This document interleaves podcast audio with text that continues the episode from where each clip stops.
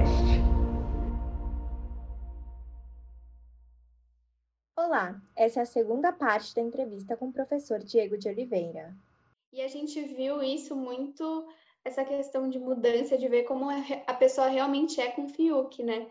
Que o Fiuk ele já tinha um passado aqui fora, a gente já tinha um, uma, um conhecimento prévio sobre ele, mas algumas atitudes dele acabaram perdendo o encanto das pessoas que tinham sobre ele. E como você acha sobre isso? Você ter um passado já conhecido aqui fora e entrar no programa? Porque acaba sendo prejudi é, prejudicial, né? Tanto o Fiuk quanto a VTube. Como você analisa essa questão? Olha, olha que interessante quando a gente pega os dois famosos, né? O Fiuk, que não é filho da Glória, mas é filho do Fábio Júnior, que o Brasil gostou disso. Ele foi muito humilde em falar: eu gosto de gente. Eu gosto de pessoas. E é o que a gente ouve no dia a dia hoje. Por que eu não vou usar vestido? Eu gosto de usar vestido. Deixa eu usar meu vestido. Eu pinto a unha. Então ele falou coisas do dia a dia deles. Que talvez no papel, como personagem, tal, tal, filho do Fábio Júnior, tal, não pegaria legal naquele momento. Mas a transparência dele eu acho que é que a diferença. A transparência e a verdade dele fez com que as pessoas gostassem de Fiuk. É diferente da VTube, que ela demonstrou que ela realmente tem uma personalidade negativa. O Leve traz. Gente, o Fiuk demonstrou o quê? Eu sou um menino. Eu choro. Eu preciso de colo. O outro lado, eu sou uma megera. Ela era amiga de quem ganhasse. E as pessoas começaram a fazer o quê? Vamos dar colo para o Fiuk e vamos detonar a megera. Se a gente parar para pensar, o que ganhou aqui no jogo das pessoas? A verdade, o lado emocional de Fiuk.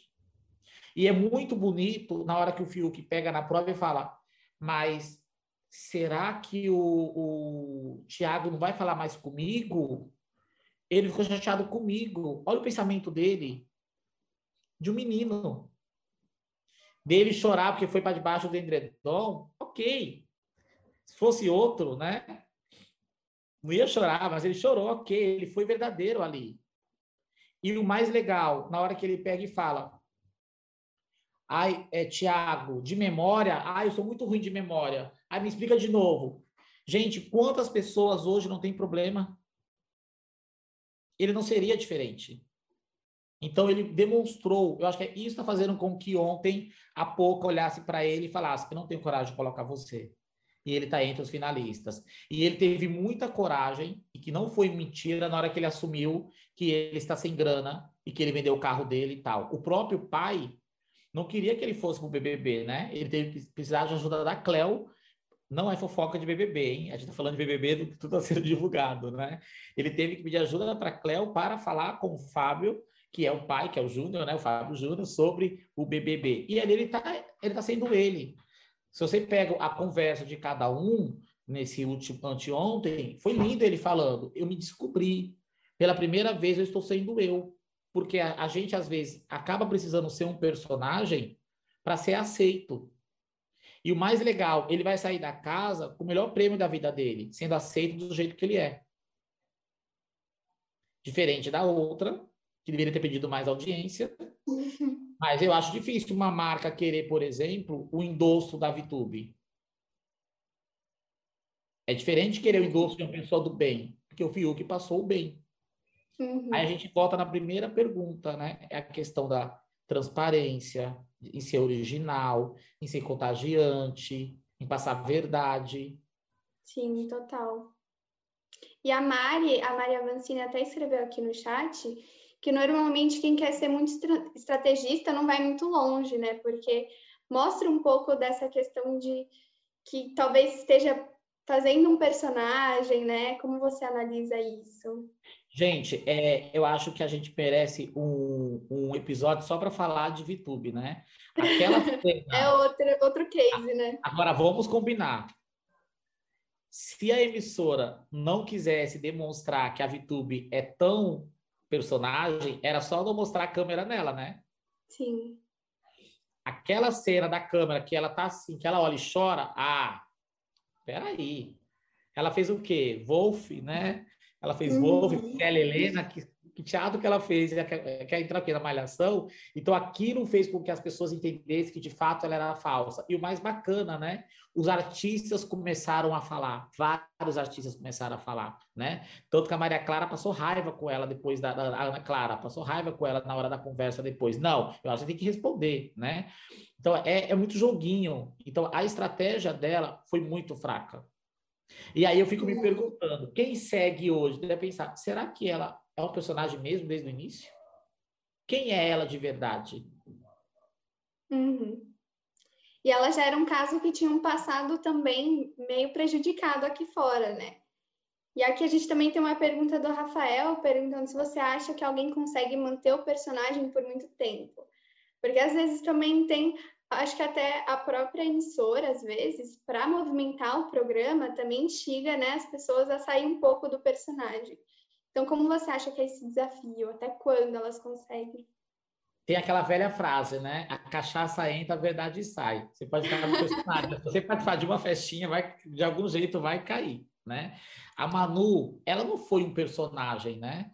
Ela gravou, ela foi estratégia, ela foi muito estratégica quando ela gravou a, as fotos, os vídeos e tal. Mas ela era ela ali na festa. É o jeito da Manu de curtir e tal. É, a Camila, tá sendo ela ali, né? Agora, chegou um momento que aí eu acho bacana. Será que a pessoa estava encenando tanto que a emissora falou, poxa, vamos mostrar quem realmente ela é? Coloca isso no ar.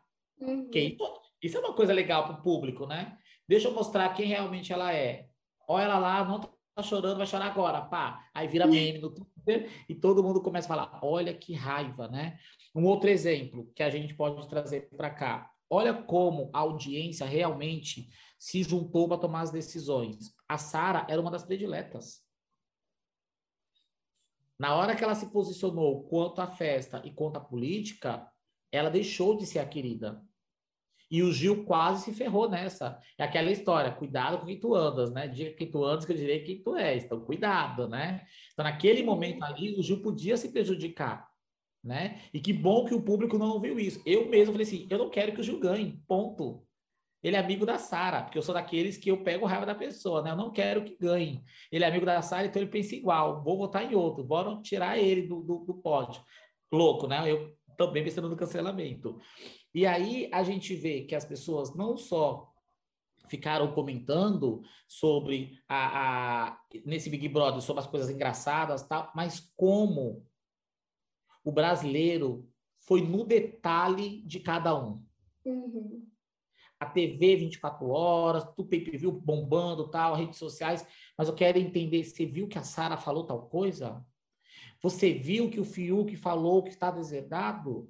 Você viu que a Vitube fingiu que estava chorando? Tadinha da Juliette, de novo no paredão. O pessoal tá, tá pisando na bola com ela. Então, o público entendeu o jogo. Sim. Isso foi bacana né? E aí a gente ficou claro, não dá para viver o um personagem, por isso que o ator tem vários personagens, né? Apesar que às vezes a gente fala, né? É, a Thelma, na novela agora da Lourdes, eu chamava ela de Carminha. Eu falava, por que, que não deixaram ela morrer no lixão lá em Avenida Brasil, gente? Por isso que ela tá fazendo mal na novela, né? Então eu carrego comigo a uhum. personagem em si. Mas no caso de um programa desse como o BBB, uma hora a, a, a máscara cai ou na cachaça, ou a emissora se sentindo na obrigação de compartilhar com o público a verdadeira máscara da pessoa, uhum. face da pessoa. É, e até perguntaram aqui, a Maria Eduarda falou, que questionaram se ela, se a VTube, né, estava encenando ser uma personagem mais infantil no programa, e quando saiu virou um mulherão, né? O que você acha sobre isso? Ela até fez uma festa infantil, né? Foi. Ela fez uma festa, mas que não foi muito comentada nas redes, né? Se ela montou isso como estratégia, ela enfraqueceu. Uhum. E outra, eu fico imaginando assim, a, a VTube, ou a YouTube, né? Como diz nossa amiga Ana Maria Braga, é, ela seria uma personagem para qual marca, né? Qual marca ia gostar dela? Eu fico pensando assim várias vezes. E não vem nenhuma marca. Né? Marca infantil, uhum. ela deve ter sido mais estratégica, né? Será que PicPay vai querer? Né? Então, eu fico pensando é. assim. Então, a estratégia dela não funcionou. Ela não vai levar audiência para a emissora.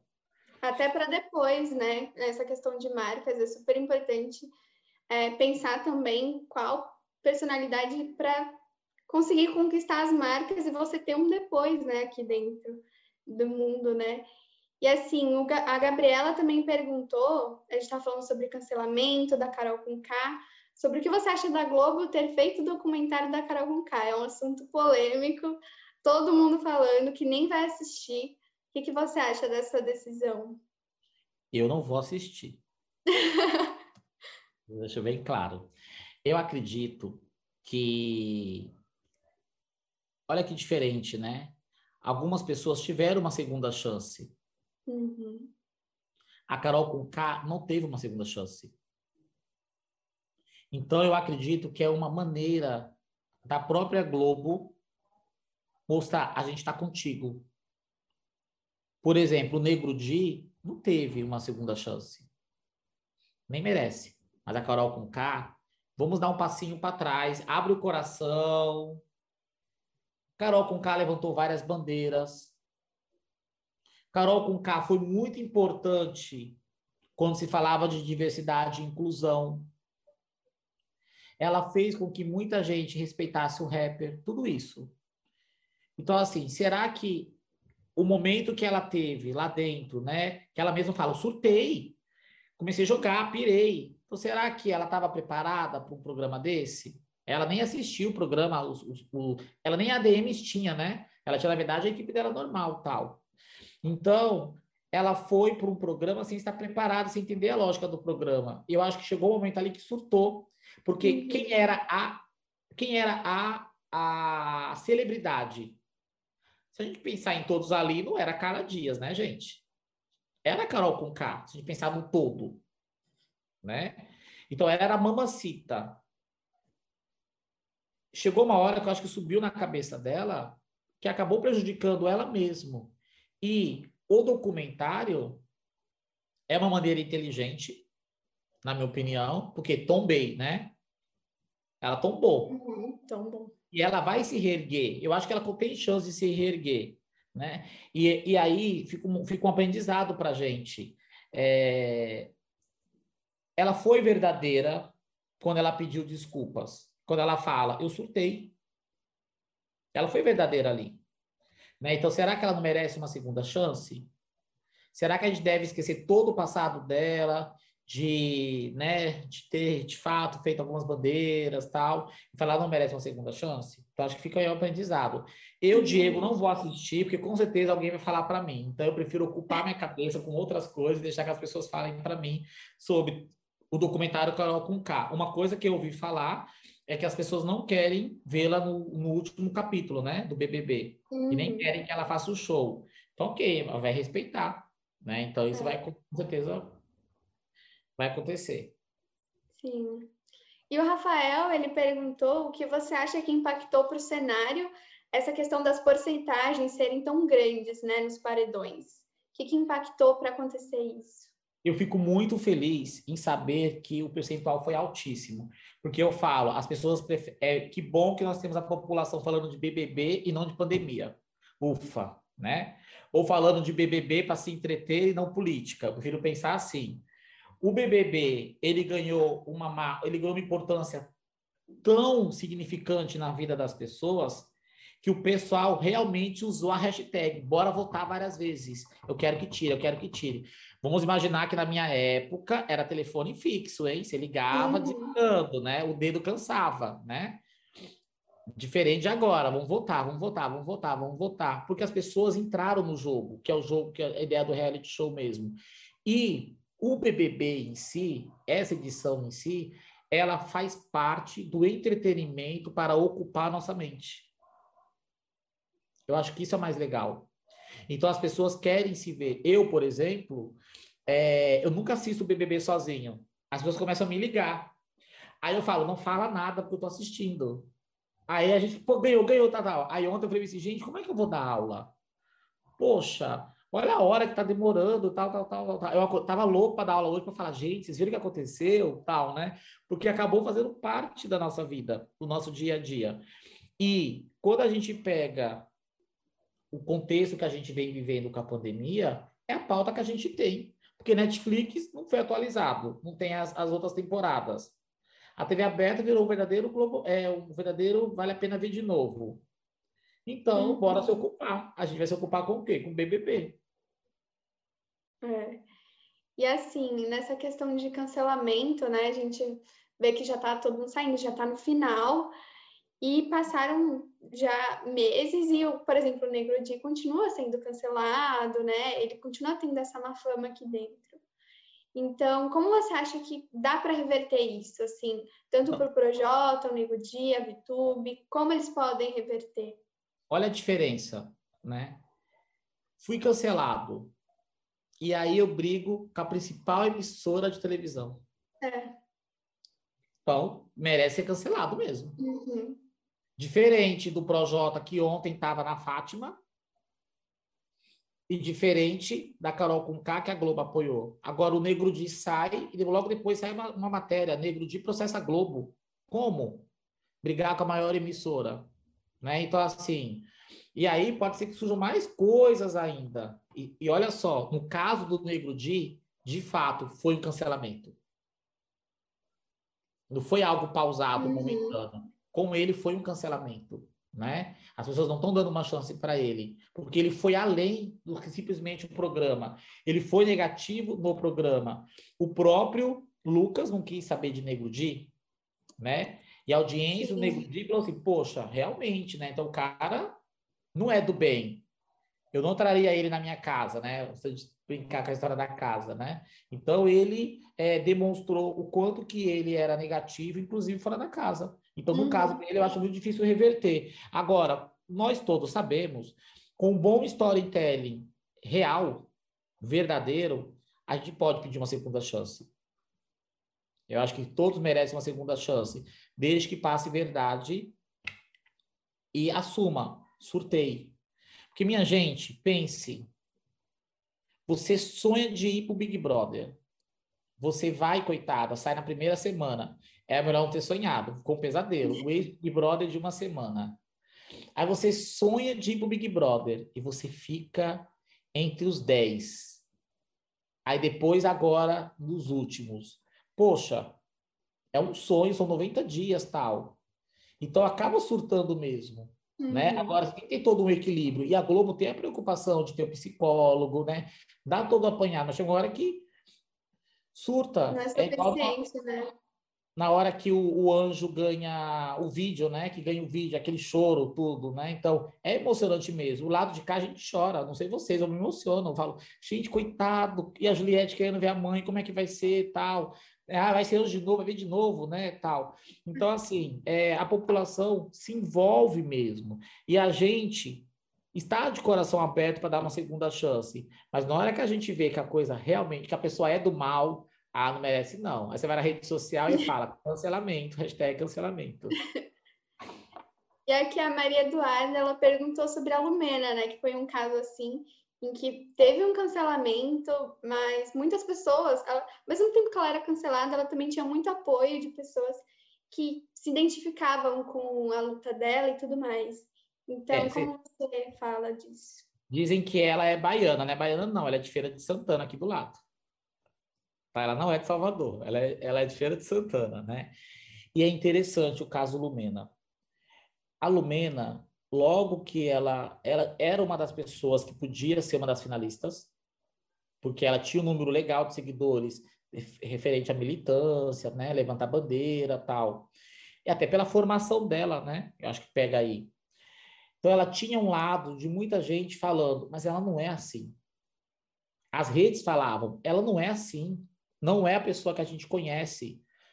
Ela é diferente. Será que ela está jogando? Então, muita gente ficou nessa dúvida. E quando ela saiu da casa, ela falou, né? Eu errei. Eu não sei o que aconteceu comigo. É, é que a gente vive no, no, mundo onde a gente tem medo de falar que eu errei, né? Ela falou, eu errei. Eu não sei o que aconteceu comigo, né? Então, E a galera a conhecendo demonstrava que ela tinha um caráter legal, sim, né? E que ali ela perdeu o fio do jogo. Então, uhum. por exemplo, a Lumena é uma pessoa que eu acho que ela vai reverter o cancelamento. Da minha parte, ainda não. Ela continua morando ali do lado, que não é Bahia. Ela mora lá em Feira de Santana, né? Aqui não. Mas eu acho que ela vai conseguir reverter, porque ela está sendo verdadeira. Ontem ela estava no, na Globo, mandando um recado não sei para quem, né? Aquele, o programa da, da Ana Clara tal. Então ela está tendo a chance. Agora, um ex-BBB requer um tempo para poder se posicionar como marca e tal. Os polêmicos vai demorar um bom tempo a falar, estou representando tal marca. Né? Porque as marcas não vão querer se aproximar. Uhum. E uma vez BBB, para sempre ex-BBB. Sim. Ah, então é isso, Diego. Nossa, teve tanta coisa para a gente falar aqui que a gente até está com vontade de fazer uma parte 2. É, mas pelo tempo a gente não vai conseguir. Espero que todo mundo tenha gostado. Foi um prazer ter você aqui, de verdade. Ainda mais falando sobre um tema tão importante agora, né? Tão presente. Então, sério mesmo. E aí, se a gente tiver tanta força assim, bora fazer uma parte 2 também, porque é um tema que tem muita coisa para falar ainda, né? Eu que agradeço o convite, parabéns aí, Numa. Eu acho que isso é muito legal. É muito bacana ver vocês jovens é, trazendo um conteúdo que fala de que está na boca do povo, né? Independente uhum. de ser na TV, tá o conteúdo onde teve um papel fundamental durante a pandemia, que eu acho que é muito legal. Com certeza, os próximos seis dias, faltam seis dias, né? Muita coisa vai acontecer. Imaginem vocês quando a Juliette sair, sabendo que ela já tem dez vezes o prêmio do BBB. Olha só, Mãinha vai chorar demais, né? Pai, irmão e tal. E eu acho muito importante esses encontros para vocês, para que vocês olhem sempre como profissional, né? Quais os cuidados que eu deveria ter para colocar a minha marca num programa desse, né? Parabéns para a PicPay, que está um sucesso. Parabéns para a Itatiaia, que está um sucesso. O Fiuk falando, ai, que legal, vou dar 5 mil reais para minha mãe. Ótimo, né? E aí a gente pega depois o sucesso que está Samsung, o sucesso de McDonald's, então está muito legal. Eu acho que é muito uhum. importante vocês acompanharem isso e fiquem de olho no limite, que vai ser uma revolução Nossa, com certeza. Que agora no limite a galera vai demonstrar o que realmente eles pensam, se comportam e comem.